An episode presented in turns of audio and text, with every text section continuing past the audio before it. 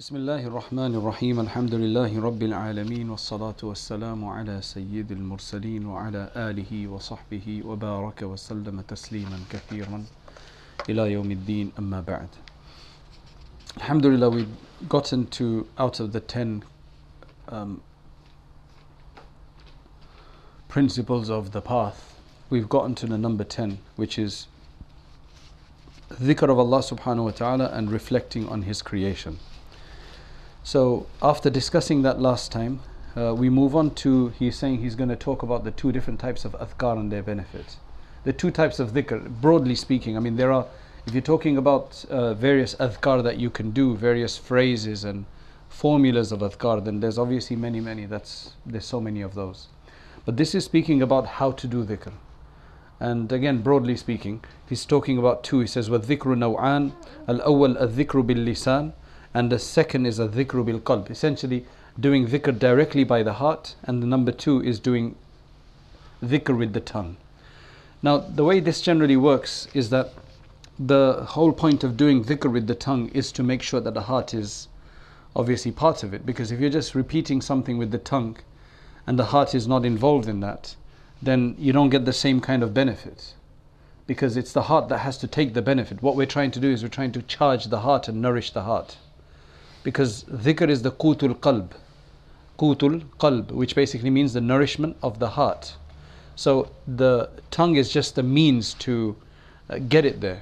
That's why it's very easy to become accustomed to doing dhikr with the tongue and not really take it with the heart and the heart flying around elsewhere. That's a very uh, great possibility.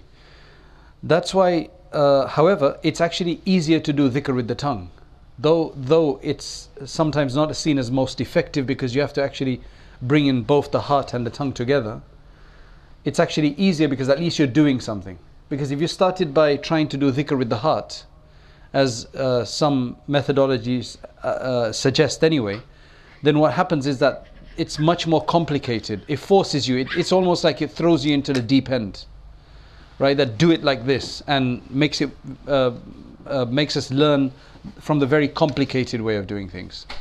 But obviously, there's going to be a greater benefit in that. It's going to be more impactful. The, the way some ulama have explained this is that to do dhikr with the tongue, uh, with, the, with the tongue is like taking a pill, a tablet. Whereas doing dhikr with the heart is like an intravenous. But it's not exactly the same. It's just that it's showing that why you would do intravenous is obviously because it has a quicker effect.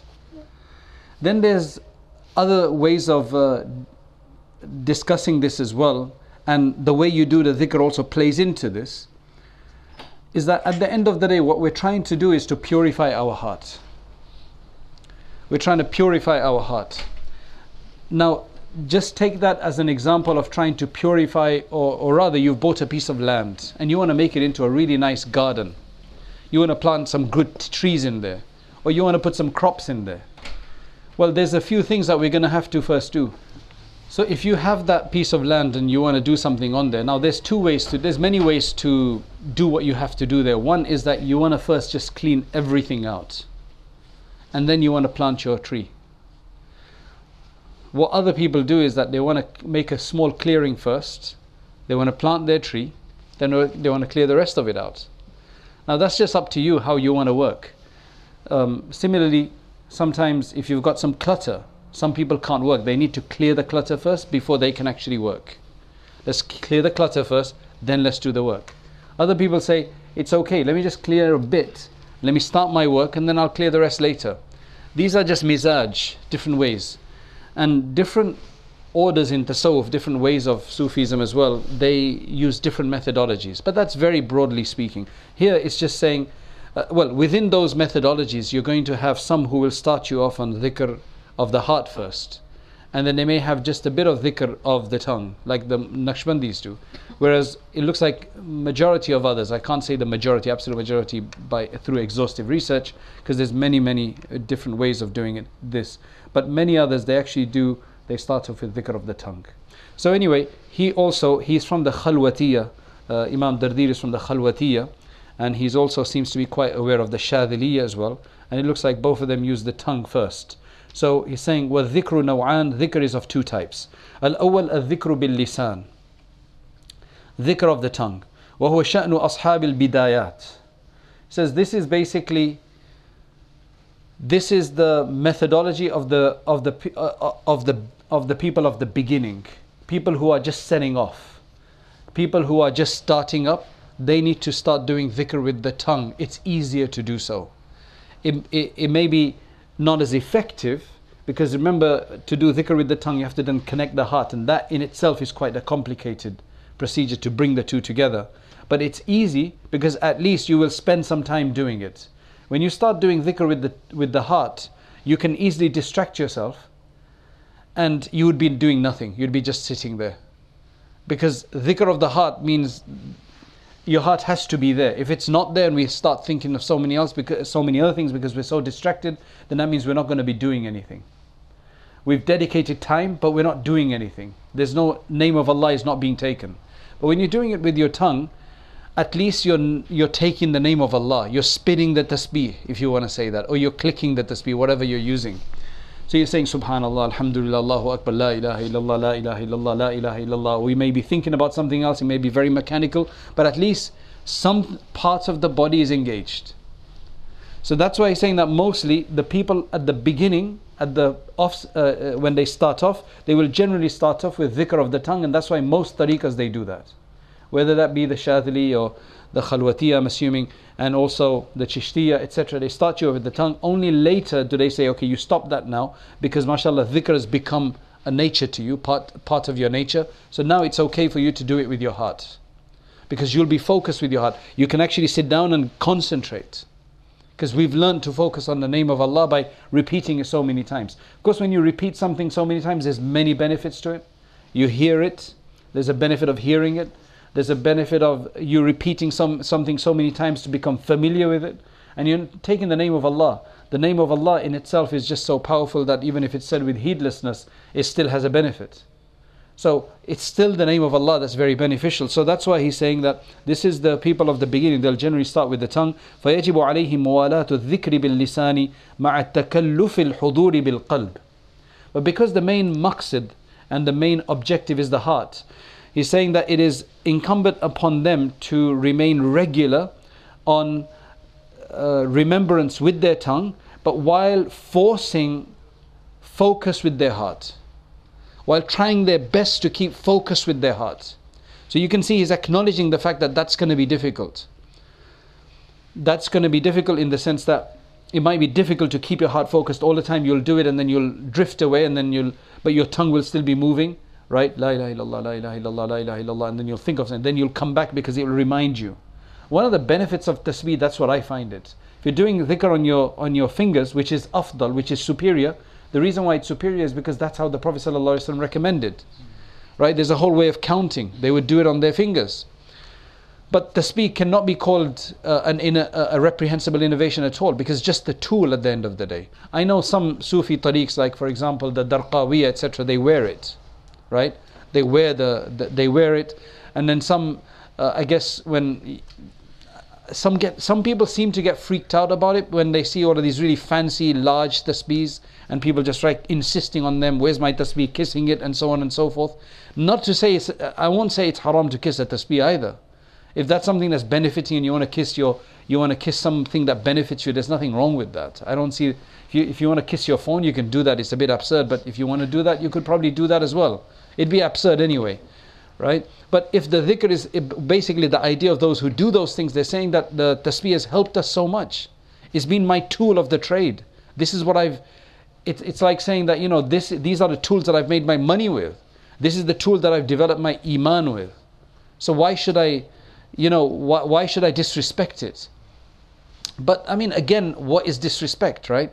So, for example, if you look at a lot of the Tijanis of, uh, uh, of West Africa, right, they, they use a lot of tasbih, and big ones, right, generally. And everybody has a tasbih, and the Qadiri tariqah, the way they use the tasbih is quite interesting as well. That they don't necessarily go bead by bead. The idea is that you just go over the subha, I forget there's a term they have, and you just pass the beads along, and however long that takes. They've got a different way to do it. Then when they get up for prayer, they just throw their beads down. So then before the prayer, When they all get up and they've done their tasbih, you'll just hear all these clashes. Right? Everybody throws their beads down. Now, some people might consider that to be disrespectful that you're throwing a tasbih down. But for them, tasbih is like second nature, and, and that's not disrespect. That's the way they do it. So these are you have to understand that there's no hard and fast rules about these things. As long as you consider it that it is a tool. Once you start considering that the tasbih, uh, sorry, the using the subha, the the beads, is specific a sunnah like that. Although there's even a mention of beads in the sunnah, not necessarily strong beads, but the wife of the Prophet ﷺ, Juwayriyah radiallahu anha, was sitting there, and the Prophet went out for prayer. She came back. He came back and he said, "You're still." He said. Then he gave her a, a, a du'a to read. But he said uh, basically she was using beads. It's just for counting. That's all it is. It's literally just for counting. That's all it is. It's all it's supposed to be. But I said because of certain Sufi tariqs, etc., their greater emphasis on it, people get an aversion from these things. This happens often. Right? One of the reasons why some people criticize Fadail A'mal more than they would criticize Ghazali's books or uh, today I'm talking about, or even Ibn al Qayyim, some of his books, is just because of the insistence that some people perceive uh, some of our Tabligh brothers showing to the Fadail A'mal and nothing else. Right? There's a reason why they do that. It's just so that you know at least they've got one one particular syllabus. That's their reasoning. But then some Tablighi brothers who are not very uh, uh, uh, not very educated about that. They may they may kind of see it as the, the second most sacred book after after the Quran. So then when others see that, right, maybe for them it is it's helped them more than anybody else, and that's fine, right? Because it has hadith in there, so you're not saying that it's replacing hadith. Uh, so then when people see that they get aversion to it and they start criticizing something generally pe- think people are going to criticize something that they see others maybe overemphasizing or they misunderstand other to overemphasize. That's generally the way society works.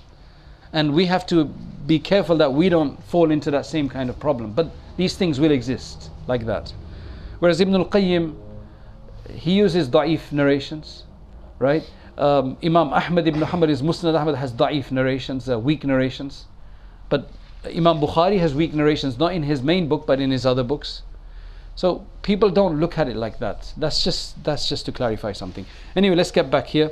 Said it is necessary for him, incumbent upon him to uh, re- remain perpetual and regular upon the dhikr of his tongue, in whatever tasbih he's doing, while forcing his heart to be present. حتى يصير الحضور طبيعة له. Until presence will eventually become second nature to him. So every time that he does tasbih, then you, we will be able to, inshallah, close out everything else. May Allah give us that day because that, that's one of our biggest challenges is that. ولا يترك الذكر لوجود الغفلة فيه. And a person, he's saying, this is, this is really proper practical advice.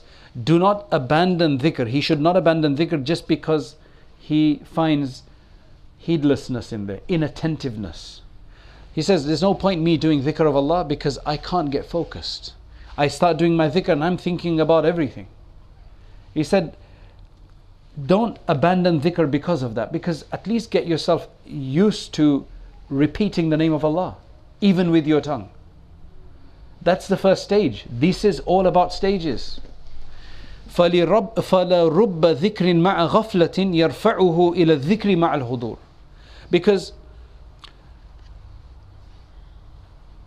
perhaps, or very shortly you could say, dhikr, remembrance of Allah done with complete inattentiveness, will eventually lead him to remembrance with attentiveness. You can't jump into doing dhikr and being attentive straight away for most people. We're just not used to it. There's two components, let's just say. There's actually three components. Start with one component. To try to get all three together is complicated. So start with remembering. Just taking La ilaha illallah, La ilaha illallah, La ilaha illallah, even if the mind drifts away. Say, say I want to do it for 10 minutes, or say I want to do it a hundred times. Whether you, you, you insist on it, whether you give yourself a number or whether you give yourself a some amount of time Whether I drift away in that, whether I've got attention, no attention, I'm going to do it. I'm still being rewarded for that. Remember that. There's still a reward for that. And it's our training, inshallah, for the hudur. وَلَرُبَّ ذِكْرٍ مَعَ الْحُضُورِ Then eventually, your remembrance with attentiveness and presence يرفعه إلى الذكر مع الغيبة عما سوى المذكور will raise him from the remembrance of Allah subhanahu wa ta'ala. So, so right now he's basically uh, doing remembrance of Allah and eventually he's got to being attentive. Now he may be attentive but there may be still other things that he thinks about. He may focus on Allah but there's still other things. Saying that eventually that will lead him to a remembrance with then total uh, uh, to, uh, total uh, what do you call it abandonment of everybody but Allah subhanahu wa ta'ala. That's the third stage. Right? Eventually, that is the third stage that eventually you'll think of nothing else and you'll be purely uh, Allah subhanahu wa ta'ala. فإذا غاب عما سوى المذكور استغرق في عين بحر الوحدة. When he becomes absent, yes, when he becomes absent from everything other than the remembered one, that's Allah, right? If when finally when a person is absent from everything but the one who he's remembering then he will become engrossed in the sea of oneness in the ocean of oneness. That's when he will become mustaghraq in the sea of the divine unity. That's when you can say i've got pure divine unity. I finally declared allah to be one properly. Because now nothing else is coming when i think of allah. You see that it's like now I can just think of Allah alone. I don't have to think of anything else beside. Nothing else is. How, how can that happen? It can only happen if we if the focus grows on Allah and attachment to everything else decreases. Otherwise, as if we have attachment to things, it's going to keep coming into our mind. That's the way our relationship with things work. Our mind is just like that it's only when something dominates the mind that everything else has to leave because the focus becomes one. And um, that, that's why one wonderful poem in Urdu, um, which is by this Khaja Majdub, his name was, one of Mullah Ashraf Ali Thanvi's Khalifas. And he, he said, uh, he wrote a poem, he said, "Har tamanna dil se रुखसत ho gayi, ab to आजा ab to खलवत ho gayi." And it's just such so wonderful. It encapsulates this whole idea. So he's talking to Allah subhanahu wa ta'ala and he's saying, finally, um, he's saying, Har tamanna dil se rukhsat ho gayi. Basically, all other desires have now finally disappeared. They've left. They've departed. They were camping out in my heart all this time. They've made a homes there. They'd basically set up set up uh, businesses and everything in my heart. And finally, I've managed to evict everything, I've cleared it all out. Tenants are all gone, now I can sell this property. You know, to you, basically. So he's saying that everything has finally departed, every other desire of the world has departed. Now come in. Now there is solitude. It's only place for you now. But that cannot, you know, if we're waiting for that to happen without starting with the other components, it's not going to happen. That's why he's saying you need to start and force yourself to sit down and do dhikr for 15, 20 minutes. Most people give up. One program I went to, there's a question that uh, one of the sisters sent was that I don't feel any pleasure in my prayer. I don't feel anything in my prayer, so I gave it up. My approach is that I don't feel anything either, but I keep trying. Right? You have to keep trying. It's not something easy. That's why we pray five times a day. And that's why we have to pray lifelong because it's a training. Eventually, you will reach somewhere. Well, that's the idea. We should reach somewhere. Allahu Akbar. فإذا غاب عما سوى المرء استغرق في عين بحر الوحدة so when he, when everything else does when he does become absent of everything else then he will eventually engross himself into pure into the pure ocean of oneness فيسير القلب حينئذ بيت الرب تعالى and that is when his heart will eventually become the house of Allah, the house of the Lord. That is when it will become the house of the Lord. House of the Lord, obviously, not physically speaking.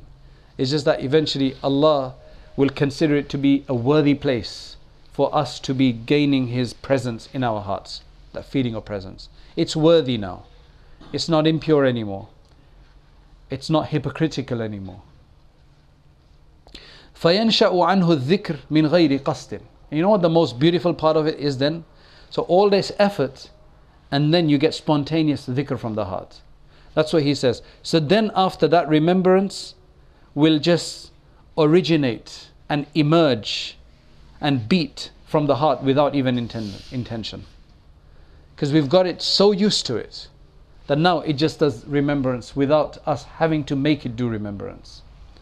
Wala tadabbur, without any kind of reflection. لامتزاجه بروحه وجسمه because now dhikr has completely become infused with his spirit and his body but it has to go through the heart you could put basically you could put dhikr all over your body right you could do all sorts like you can write and everything but if it's not in the heart it's it's no it's nowhere you can carry big books of it but it's not it, it has to be in the heart then that is where it, it's supplied to the rest of the body otherwise it's not now he's saying here that um, he's going more specific into the remembrance of the uh, of the tongue he's saying wa anwa'u dhikri lisani kathira there are obviously many many forms of remembrance of Allah with the tongue there's so many formulas right and there's so many ways as well. What takbir, uh, sorry, minha, among them obviously there's tasbih, which is to sit and glorify Allah, which basically means that, oh Allah, you are blameless. You are completely without defects. You're completely without fault.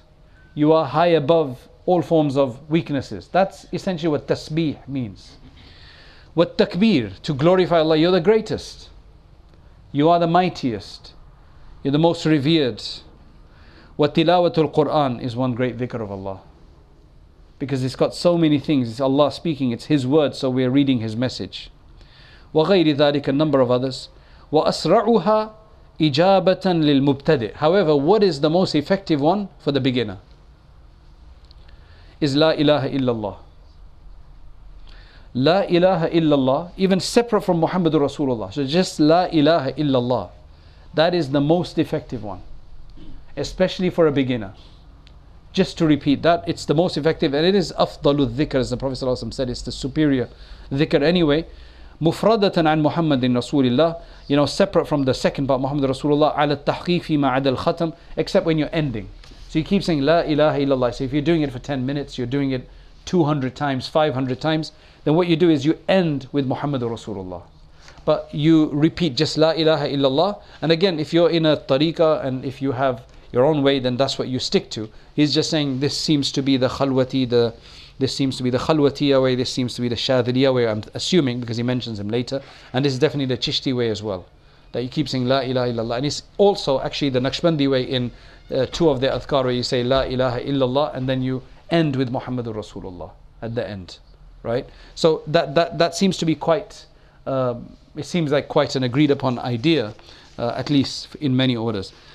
فإذا أراد الختم when you want to end your dhikr 100 times 500 times or after 5 minutes or 20 minutes then ختم بها you finish with Muhammadur Rasulullah right Muhammad you can't avoid that you can't abandon that that has to be there وفي بعض الطرق الشاذلية أنه يذكرها على رأس كل مئة so then he's mentioning that uh, it seems like the Shadhi tariqah was very popular at the time uh, it, it's one of the most famous tariqas in the world, along with the Naqshbandiya and the, uh, the Chishtiya in the subcontinent. Right?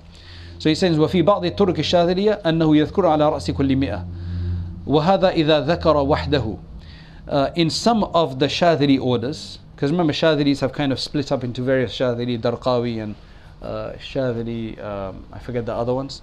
The Alawi, Ba Alawis, they're also Shadhilis, I think, if I remember correctly. So the, they actually they're actually not Shadri, they actually start from Qadiriyah. They're all sub branches of the Qadiriyah. That's really what, what it is, right? But the Qadiris do a different type of dhikr to the now the Shadriyah.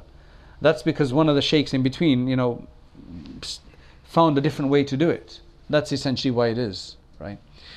Um, وفي بعض الطرق so he's saying that in some of them they do Muhammadur Rasulullah at the end of every hundred La ilaha illallah he says all of this is if you're going to do dhikr alone أما إذا ذكر مع جماعة فلا يذكرها إلا عند الختم مع إخوانه Of course, if you're doing dhikr with people and he's talking about more of a collective dhikr, So they do that in some tariqs where they do a collective dhikr, everybody saying La ilaha illallah together, right? So in that case, then obviously you don't want to do some Muhammad Rasulullah separately by yourself, you do it with others. It's just showing the adab if that's what you're doing.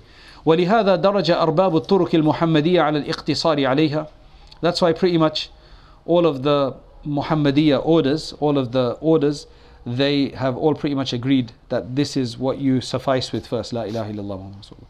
فإذا كمل السالك فإذا كمل السالك فالأفضل له أن يضم معها محمد رسول الله. However, he says that later on when لا إله إلا الله has penetrated, then after that you would generally say لا إله إلا الله محمد رسول الله. So you'll do both of them afterwards. والأفضل حينئذ الاشتغال. In fact, now you, you don't have to necessarily go by this because this is he's talking according to a certain path, right? You do according to what you've been told, right? والأفضل حينئذ الاشتغال بتلاوة القرآن. He said now it's superior to actually focus uh, and just engross yourself in the tilawah of the Quran. ليتخلق به so that you can now take on the color of the Quran. You can take on the character of the Quran. See, when you re- when you read Quran without love for Allah in your heart, without uh, Allah having found a place in the heart, or us making a place for Allah, then the Quran is not. We're not going to get the same from the Quran. So he's saying that prepare your heart first with the remembrance of Allah, and then after that, when you actually do read the Quran, then you can take the benefits. Now, if somebody, you see, if people follow their tariqas properly, then they can actually come out of it with um, full, uh, uh, full um, focus on Allah subhanahu wa ta'ala, but also with a focus on their character. Because character is very important. Otherwise, it's going to be very detrimental if we don't have good character. Because we're breaking up with people, we're causing uh, offenses to people. That is going to affect spiritually. It's very difficult to not be affected spiritually if we can't have good akhlaq and show good character with other people. That's very, very important You need to learn that through the tilawah of the Quran.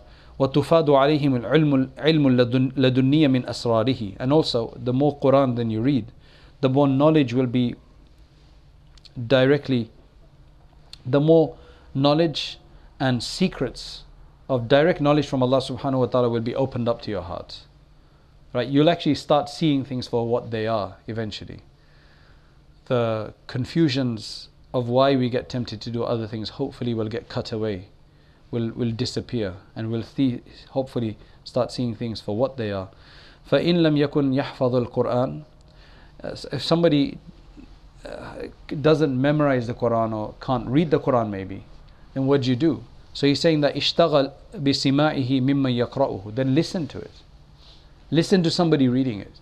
That's beneficial as well if you focus on listening to it, not just because he's got a good tune, but because you can understand what they're saying. Now, he is talking to Arabs, assuming they understand the meaning already, Egyptians, right? They would, you'd assume. So, us, the, who are not originally Arab, who don't understand Arabic, we've got a big task ahead of us to at least try to understand some of it, right? So that we can actually benefit from it like this. وإن كان القارئ now you see he he mashallah he really responds to a question that would have what about if the qari who's reading is not reading with focus? Right he's a qari who wants to show off in his reading for example right? So he's saying that wa in kana al-qari sahibu ghaflatin. Even if the qari himself is heedless uh, he's not focusing on his reading. Of course if you can read from somebody who really understands their reading and who's really focused that's going to have more effect. But he says that no, um, he wants to make it easy for us. He said, like, where are you going to find people like that from? It may not be easy for you to find. So listen to um, listen to the Qari read, even if they're reading with negligence. ويكون الأمر but he, he says ويكون الأمر على حد قول العارف بالله تعالى سيدي عمر ibn al-Farid رضي الله عنه he says and the situation in that case will be just like which is depicted in the following poem of the Arif Billah Sayyidi Umar ibn al-Farid. We read this before. يا أخت سعد من حبيبي جئتني من يا أخت سعد من حبيبي جئتني برسالة أديتها بتلطفي فسمعت ما لم تسمعي ونظرت ما لم تنظري وعرفت ما لم تعرفي which basically means that oh sister of Sa'ad from my beloved you've brought me a letter so Uqta Sa'ad came the sister of Sa'ad came with a letter from his beloved, whoever that is, I don't know who that is, right? And, and he says, You gave it to me with great kindness, right? You delivered it with great kindness, but you don't know what's inside it, he's saying. So I heard what you didn't hear. I saw what you did not see. And I learned from it what you did not learn. Because it wasn't a letter for you, it was for me. So he's saying basically that Allah will specifically target you with messages from the Quran, right? When you open it and read it for yourself with the right presence of mind, then what you you will see things what others now. You can't start claiming that you're the Mahdi or something tomorrow because of that. That's not the point here. It's just saying that Allah will give you the gifts through the Quran, inshallah. That was all in in in brief. That was basically what he talked about dhikr uh, of the tongue. And I think that's easy to put into action. But in our lifetimes, the practical way to do this is that to get something into our daily schedules, which are already very busy, because now we have a massive component of social media. Uh, you can actually download apps on, on your phone nowadays, which actually I think Apple has it by default, I, I think. Um, and otherwise, you can get third party apps which basically tell you at the end of the day or week or whatever how much you've been on there. And you'd be surprised how many hours of your day. I think the average could be four to five hours a day, which is a huge amount of time for some people. All right. So we've got our time is all taken up. Our time is all taken up, all taken up. Nobody's, you know, nobody has time anymore because we don't have enough time because of that. So basically, I think the idea is that if we can incorporate certain adhkar into our life by marrying them up with a certain thing we do every day. So, for example, if you are going to work by driving or by public transport, then you are going to dedicate that I'm going to read Yasin on that and I'm going to do my 100 istighfar and 100 salawat on that time. Right? If you're biking to work, it's the same. I'm going to get on my bike, I'm going to do my dua for protection, and then I'm going to do my Yasin. What then happens is that every time you get on your bike, you're going to eventually start doing that. It'll become second nature. You'll have to force yourself to do it the first few times, but eventually you'll just do it you won't have to think about it. Because once it gets into your routine, then it becomes normal. The only issue with that, right? The only issue with that is that when you don't have to go to work, right? Like on a Saturday, Sunday, then you won't do it. Because it's so closely linked to your biking to work or your ride to work or your drive to work or whatever. But it's not, bad five days a week at least, right? It's still not bad. Do you see what I'm saying? The other thing is that when you first get up in the morning and you, if you're getting up for tahajjud, if you're getting up for fajr, whatever it is, then, you know, again, I need to get up and I need to have this time. Uh, I'm going to sit and read a bit of Quran or I'm going to do this. Or the last thing at night I'm going to do. So, in the first, if you can marry it to a certain act. So, for example, the other thing is that there's so many other things we need to do during the day. Other adhkar we can do like Subhanallah wa bihamdihi Subhanallah al-Azim. لا إله إلا الله وحده لا شريك له له الملك وله الحمد وهو على كل شيء قد يحيي ويميت وهو على كل شيء قد if that 100 times a day. You get 100 status raised you get 100 rewards you get 100 uh, sins forgiven. Uh, you, you get 10 uh, eh, the reward of freeing 10 slaves. It's a huge amount of reward. When can you do that then? So for example if you're used to going for prayer right whether that be maghrib or isha on the way back then then just incorporate that then. Just fit it, slot it into different things of the day. Right? That helps a lot. That helps a lot. So may Allah subhanahu wa ta'ala give us tawfiq. So the second thing which he does talks about just briefly, he talks about the second type which is the dhikr of the heart. So he says here, وَهُوَ شَأْنُ أَرْبَابِ النِّهَايَاتِ Generally for most uh, Sufi orders, dhikr of the heart is going to be the practice of the people who are advanced, who've gone beyond the initial struggles and they're, they're, they're on the higher levels. ومنه الفكر في بدائل now how do you do dhikr of the heart what is dhikr of the heart what exactly do you sit and think about right so what exactly I mean do you sit and think about Allah what do you think of if you're thinking about Allah you, it's that would probably be actually difficult to do because you don't want to think about Allah because you're going to start thinking of something physical. And that's wrong. So basically, the idea is that you think of His name, right? You take His name, you take His makhluqat, you consider His makhluqat, we consider our status, we consider our sins, we consider our Are we thanking Allah? How, the ni'mah of Allah? There's so many things. Anyway, I'll leave it to him to discuss. He says that part of that is reflection over the wonderful creation, the wondrous creation of Allah. Sit down and just consider the wonderful creation, right? Not the next product you want to buy. That's also creation of Allah, but that's for different reasons. وأعظمها المراقبة الآتي بيانها he says he's got a whole section about various types of muraqabat, so we'll leave it for that, right?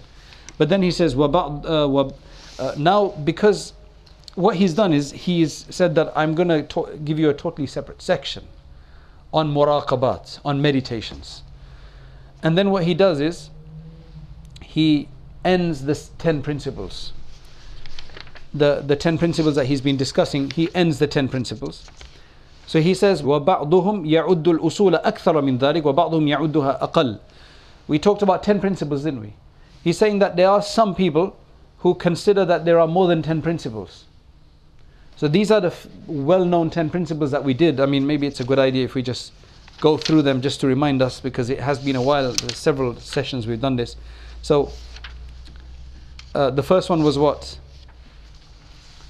What was the first principle?